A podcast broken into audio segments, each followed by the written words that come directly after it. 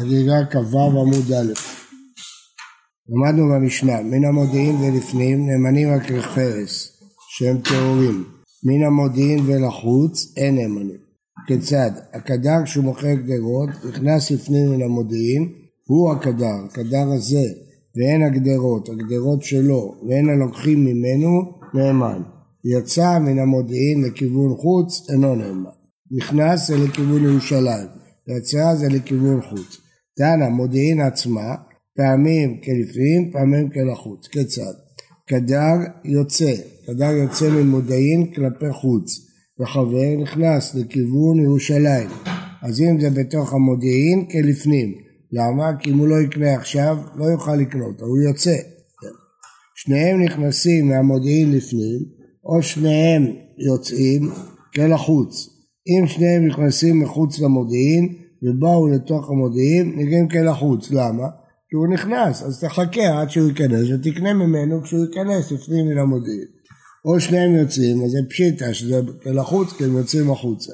אמר אביי, אף איננה מתנינה, הקדש שמכר את הגדרות ונכנס לפנים מן המודיעין, למה דלפנים מהמודיעין, המודיעין גוף גופה לא מהימן, נאמר ספרה, יצא אינו נאמן, גם מודיעין גופה נאמן, אלא לה מוכרחים לחלק, שם אמינה, כאן לקדר יוצא וחבר נכנס שהוא נאמן גם במודיעין, כאן ששניהם יצאו ששניהם נכנסים שהוא לא נאמן במודיעין, שם אמינה.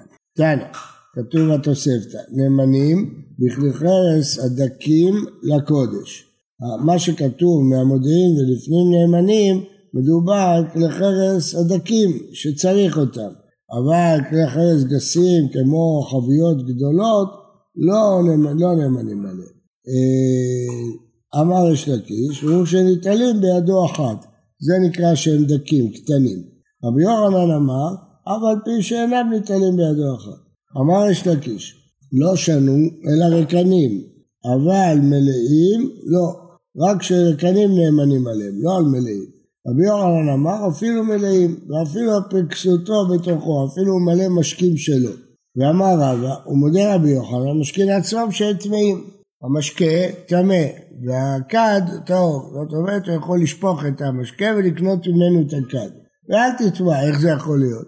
שהרי לוגין, לגין מלא משקים, לגין טמאים טומאת שבעה ומשקים טהורים. אם יש לגין מלא משקים ומוקף צמיד פתיל ונתון באוהל המת, הלגין טמאים טומאת שבעה והמשקה טהור כי הוא מציל. כן. אה, מה פירוש? איך, איך זה יכול להיות? אם יש כלי חרס ובתוכו יש כלי שטף, אז כלי חרס לא מציל על כלי שטף, כלי מתכת, רק על המשקים, רק על הכלי חרס ואוכלים ועל משקים. אז יוצא שיכול להיות מצב שהלגיד טמאים טומאת שבעה כי כלי חרס לא מציל על כלים, אבל המשקים טהורים כי כלי חרס מציל על המשקים. אז זה לא בעיה עקרונית, ולכן גם פה תקנו שהוא נאמן על כלי חרס, לא תקנו שהוא נאמן על המשקיעים. אפילו שהמשקיעים בתוכו, אז על הכלי חרס הוא נאמן, על המשקיעים לא נאמן. נכון, זה נראה מוזר, אבל יש דברים כאלה, אז לכן זה לא כל כך קשה. כיוון שיש עיקרון כזה בטהרות, אתם זוכרים את הסיבה. כשאוכלים והשקים תיארת לו, וכשאתה תקליט תיארת לך ולא. בית שמאי גזרו ובית הלל הודו להם, לכן הלגים יכול להיות שהוא טועים והמשקים טועים.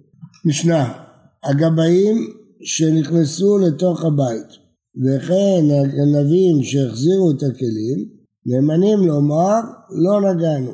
גבאים זה גובה מיסים, יהודים שהם גובי מיסים, נכנסו, יש להם רשות להיכנס לבית לבדוק את הציוד שיש לו, וגם גנבים שגנבו כחרס והחזירו את הכלים, נאמנים לומר לא נגענו. איך הם לא נגעו? לא נגעו בתוכו, הכלי חרס מטמא רק בתוכו. הם אומרים לא הכנסנו את האצבע בתוך הכלי ולכן הכלי עדיין טהור, נאמנים. בירושלים כמובן. אה, ובירושלים אה, נאמנים על הקודש, בשעת הרגל אף על התרומה. נאמנים לומר לא נגענו לעניין קודש, אבל לא לתרומה, כי זה חומר בקודש בתרומה, זה כולל גם את זה. חומר בקודש בתרומה. אה, ורמינו, הגבאים שנכנסו לתוך הבית, הבית כולו טמא. כי הם נוגעים בכל דבר. לא כאשר עד איכא נוכרי בעדיו, אה דלקה נוכרים בעדיו דתנן, אם יש נוכרים ההם נאמנים לומר לא נכנסנו, אבל הם נאמנים לומר נכנסנו אבל לא נגענו. למה? כי איך הנוכרי בעדיו מה יהווה? רבי יוחנן ורבי אלעזר, אחד אמר אימת נוכרי עליהם, אחד אמר אימת מלכות עליהם. מה בינם כוונו אחרי שוב, תכף נסביר את זה. אז יש פה שני פירושים. הפירוש של רש"י, שאם יש נוכרי, הם לא נאמנים לומר לא נגענו. למה? הוא מפקח על העבודה שלהם. כיוון שהוא מפקח על העבודה שלהם, הם חייבים לעבור בכל החדרים, בכל הכלים, אחרת למסור דוח למלך שהגבאי הזה לא טוב, לא גובה טוב. ולכן אם יש נוכרי, הם לא נאמנים להגיד לא נגענו, כי הם נוגעים בכל. אבל אם אין נוכרי, אז הם לא, לא עובדים כלי כלי, לא עוברים בכל, נאמנים להגיד לא נגענו בכלים האלה, לא נכנסנו לחדר הזה, לא נגענו, הם נאמנים. זו שיטת רש"י. יש אומרים ההפך, שכשיש נוכרי, אז אה, הם אה, אה, לא נוגעים. למה? כי הנוכרי, הם אמת הנוכרי עליהם, ואז הם לא נוגעים בכל הכלים, בדיוק ההפך. כשיש נוכרי אז הוא, הוא מאיים עליהם, אז הם לא נוגעים בכל מקום, וכשאין נוכרי זה שיטת הגאונים. אבל שיטת רש"י ההפך, שכשיש נוכרי אז הם נוגעים בכל הכלים. ככה הגרסה של רש"י והפירוש של רש"י. עכשיו הגמרא שאלה, מה הבעיה בנוכרי? אחד אמר אימת נוכרי עליו, הם פוחדים מהנוכרי, אחד אמר אימת מלכות שהוא לא ידווח למלך על הגבאי הזה, מהי ביניו? איכא ביניו נוכרי שאינו חשוב, הוא לא אחד שילך וידווח למלך, הוא לא מפקח. אז אם החשש הוא רק שהוא ילך ויפקח, כל זה נוכרי לא חשוב, הוא לא מפקח. אבל אם כל גוי הם מפחדים ממנו, אז אה, גם גוי רגיל. למה שהם יפחדו מגוי רגיל? כי הוא יעניש אותו. כן הגנבים שהחזירו את הכלים ורימינו. הגנבים שנכנסו לתוך הבית אין טמא אלא מקום דריסת רגלי הגנבים. אבל איפה שהם דרסו טמא. ואתה אומר שלא, הם נאמנים לומר שבכלל הם לא נגעו. למה שם טמא רק מקום דריסת רגלי הגנבים? המשנה אומרת שם שהגנבים אה, נבהלו וברחו, עזבו, ראו שמישהו מחפש אותם וזה, הלכו. אז רק המקום שהם הגיעו אליו הם טמאים, אבל המקום שהגיעו אליו טמאים, ופה אתה אומר שהם נאמנים לומר שהם לא נגעו בכלל. אומרת הגמרא, אצלנו מדובר, בש... אמר פנחס, שמי דרב שעשו תשובה, אצלנו מדובר שהם חזרו בתשובה, למה הם מחזירים את הכלים? הם חזרו בתשובה, אז אם הם חזרו בתשובה, הם נאמנים לומר לא נגענו. די כנראה יחזירו את הכלים, שמע מילה, אבל שם לא מדובר שיחזירו את הכלים, שם מדובר שאדם בא לבית שלו וראה פתאום סימן שהיו גנבים, עקבות, אז כל איפה שהגנבים הגיעו, טמא, אבל פה הם החזירו את הכלים, אז הם עשו תשובה מיוזמתם, הם החזירו את הכלים. ובירושלים נאמנים על הקודש. תנא, נאמנים על כלי חס גסים מירושלים. אמרנו שמהמודיעין ולפנים נאמנים רק על כלי חס דקים, שאפשר ליטול אותה ביד אחת לפי יש להקיש. רק על דקים, לא על גסים. אבל בירושלים עצמה נאמנים גם על הגסים. כל כך למה? שאין עושים כבשונות בירושלים, אין ברירה. לא מייצרים בירושלים כלי חרס, ולכן אין ברירה, אתה מוכרח להאמין להם. בקיצור, בירושלים אה, אה, התירו. אז תראו רש"י, נאמנים על כלי חרס הגסים וכל שכן הדקים. כל כך למה? אז למה הדקים מן המודיעין בפנים? שאין עושים כבשונות ירושלים, לא לדקים ולא לגסים. מי הוא בדקים מוצלח לאנשי ירושלים, שכל יחיד ויחיד נזכו בביתו, לכך חוסיפו להם טהרה ליחידים מגבול מודיעין. אבל בעלי הלשכה המוסרים נסחים לציבור, די להם נכנסים לתוך העיר, לשם לבד האמינו מהחביות. זה אומר על הדברים הדקים, כל אחד צריך בבית, אז האמינו להם מהמודיעין לפנים לקנות אותם. אבל חביות גדולות צריכים רק ציבוריים, דברים ציבוריים. אז זה רק בתוך ירושלים, האמינו ולא מחוץ לירושלים. בשעת הרגל נאמנים אף על התרומה, מנין המילה, אמר בשמן לוי, דאמר קרא, ויאסף כל איש ישראל העיר כאיש אחד חברים. אז אם כן הפסוק אומר בפירוש בשופטים, כאיש אחד חברים, הכתוב עשרם כולם חברים, בשעת הרגל שנאספים כולם יחד זה נאמר בפילגש ואבי קירה, כולם חברים, כלומר כולם נאמנים על התרומה בשעת הרגל. זה מה שאומרים, העיר שחוברה לה יחדיו, שעושה את כל ישראל חברים, לא חברים אה, סחבק, חברים לעניין טהרה. כן. משנה, הפותח את חבות, חברו, את חביתו, והמתחיל בעיסתו על גב הרגל. בשעת הרגל הוא פתח חבית של יין. באו הרבה אנשים, נגעו, הכניסו ידיים, קנו, הכל בסדר, נאמנים, בירושלים. עכשיו עבר החג, נשאר לו עוד חצי חבית. האם היא טהורה או טמאה? בחג הכל היה טהור. עכשיו עבר החג, האם זה עדיין טהור או לא? רבי יהודה אומר יגמור, מתייחסים לזה כאילו טהור עדיין. הוא אוכל על טהרת הקודש, אז מתייחסים לזה כאילו זה טהור. וחכמים אומרים לא יגמור. מה הסברה של רבי יהודה? שאם לא תתיר לו לגמור, הוא לא יפתח את החבית בירושלים. נגיד מה, אני אפתח אותה, אחרי הרגל רוב החבית יישאר טמאה, הוא לא יפתח. ולכן התירו לו, אמרו אם פתחת ברגל, אפילו אחרי הרגל זה טהור. חכמים אומרים לא, פשט הרגל זה טהור. יתיב רבי ים רבי יצחק נפחא, קילה ליד הבית של רבי יצחק נפחא. פתח רד ואמר, מהו שיניחנה לרגל אחר. לפי חכמים, שאומרים שאחרי הרגל זה בחזקת תרומה, טוב, אז ישים את זה בצד, ויחכה לרגל הבא. ברגל הבא זה יחזור להיות טהור. אה, אמר לה, אתו היינה, לאו, יד, הכל ומשמשים בה? כן, הרי גם עכשיו הרגל משמשו בה ותיארת, אז גם ברגל הבא תתאר בה, תתאר אותה. אמר לה, אחי אשתא, מי דמד עידנה, טומאת המארץ רגל, רחמנא תיארה, אלא אשתא טמאה היא, זה עכשיו נטמע, אז איך אתה תחזור ותתאר את זה ברגל הבא? נמה כתנא, תנא חדא ניחן על רגל אחר, תנא אידך לא ניחן על רגל אחר. מה אליו תנאי? אז זה מחלוקת תנאים. אה, לא, עד קטני יניחנה רבי יהודה, שאומר יגמור, זה הכוונה יניחנה, אז יניחנה רבנן. ותזמרה, איך זה יכול להיות? רבי יהודה יגמור אפילו אחרי הרגל, לא יניח לרגל הבא. אלא עד קטני לא יניחנה רבי יהודה. לא צריך, לא יניחנה לא צריך להניח אותה. ועד קטני רבנן, ומה לא יניחנה לפי רבי יהודה שלא צריך להניח. ולפי רבנן צריך להניח, אבל לכולי עלמא, ברגל הבא זה יהיה בסדר. כן. משנה, משעבר הרגל מעבירים על טהרת האזהרה.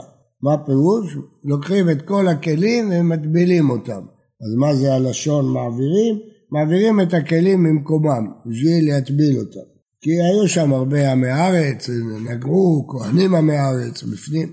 עבר הרגל, ליום שישי לא היו מעבירים, פני כבוד השבת, הכהנים צריכים להתעסק בענייני שבת, אין להם זמן.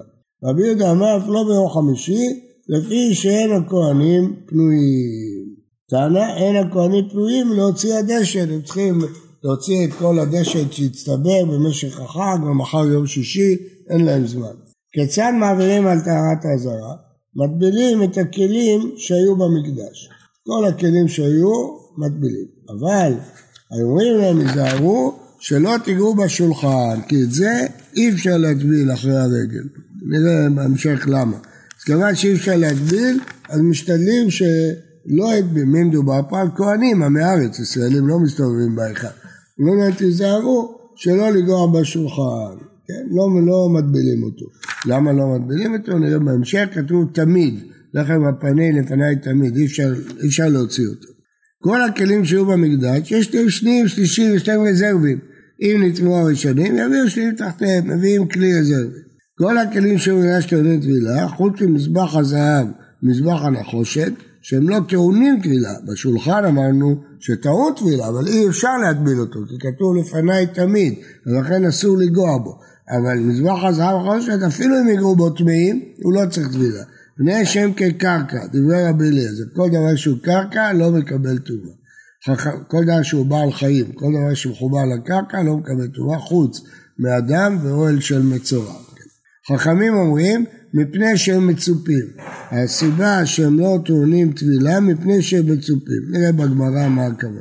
תנא, אומרים, היזהרו שלא תגעו בשולחן ובמנורה. גם את המנורה אי אפשר להטביל. למה? כתוב תמיד. גם במנורה כתוב תמיד. ותנא דידן, מה איתם לא תנא מנורה? שולחן כתיב בתמיד, מנורה לא כתיבה תמיד, כתוב בה מערב עד בוקר, לא כתוב המילה תמיד. לפי רש"י ושאר הראשונים זה פשוט, כי ביום המנורה לא הייתה דולקת, אז תטביל את זה ביום. לפי הרמב"ם זה קשה, לפי הרמב"ם היו מדליקים את המנורה גם בלילה וגם ביום. אבל בכל אופן לא כתוב תמיד, כן? לא כתוב תמיד, אבל שם כתוב תמיד. פה כתוב מערב עד בוקר. ואידך, כיוון דכתיב ואת המנורה נוכח השולחן, כיוון דבכתבה תמיד דמי. את המנורה שמים נוכח השולחן, היא קיבלה דין של השולחן. ואידך, ההוא לקבוע לו מקום הודעת. זה לא בא להגיד אה, שיהיה לזה דין של השולחן של תמיד. בא להגיד באיזה מקום לשים את זה מול השולחן. שואלת הרב וטיפו כלי דכלי עץ עשוי לנחת הוא. כל כלי עשוי לנחת לא מטמא. כל כלי שהוא בגודל 40 שאה שלא מזיזים אותו הוא לא מטמא. הוא לא נחשב כלי. כלי זה דבר שמיטלטל. אבל רק מה איתמא דוד שק, כתוב בתורה, שק מטמא. כתוב כל אשר יפול ונקרא מכל כלי עץ או בגד או אור או שק. שק מטלטלים אותו. מה שק מיטלטל מלא מרכב? אף כל מיטלטל מלא מרכב. אבל אם יש איזה ארון כבד שלא מטלטלים אותו, הוא לא מקבל. זה נקרא במשניות כלי הבא במידה. הבא במידה, כלומר שהוא עשוי לנחת, לא מטלטלים אותו. לשבת, לנוח. לא מזיזים אותו. אומרת הגמרא, לא נכון, השולחן כן מטלטלים אותו. אינם הם מטלטלים על ימי גם את השולחן מטלטלים. מתי? כדי יש לקיש. ואמר לקיש, מה הייתי כתוב השולחן הטהור? בכלל שהוא טמא, ואמר עץ עשוי לנחת ואינו מקבל טומאה, אלא מלמד שמגביהים אותו, פותחים את הפרוכת, מגביהים את השולחן, כדי להראות לעולי רגלים לחם הפנים, שהוא חם כמו שלקחו אותו אחרי שבוע. רואים את העדים יוצאים ממנו. אומרים להם ראו חיבתכם לפני המקום, סילוקו כסידורו, הוא חם כמו ביום שסידרו אותו, דמה בשלום הלוי, נס גדול נעשה בנביא, כסידורו כך סילוקו, שנאמר עשו לחם חום כיום יילקחו, הוא חם כמו ביום ששמו אותו, אז מה? אז הוא מיטלטל, אז הוא מקבל טומאה, ולכן אומרים להם תיזהרו לא לגוע בשולחן כי אי אפשר להגביל אותו, כי הוא צריך להיות תמיד, לכם הפנים עליי תמיד. אפילו שרק בשלושה פעמים בשנה. לא שומע? אפילו שרק מטלטלים אותו שלושה פעמים בשנה עדיין... מטלטל? כן. ותהיה פוגלה משום ציפוי, דאתנן, השולחן והדולבגי, שנפחתו, או שחיפם בשיש, ושיער בהם מקום הנחת כוסות, טמא.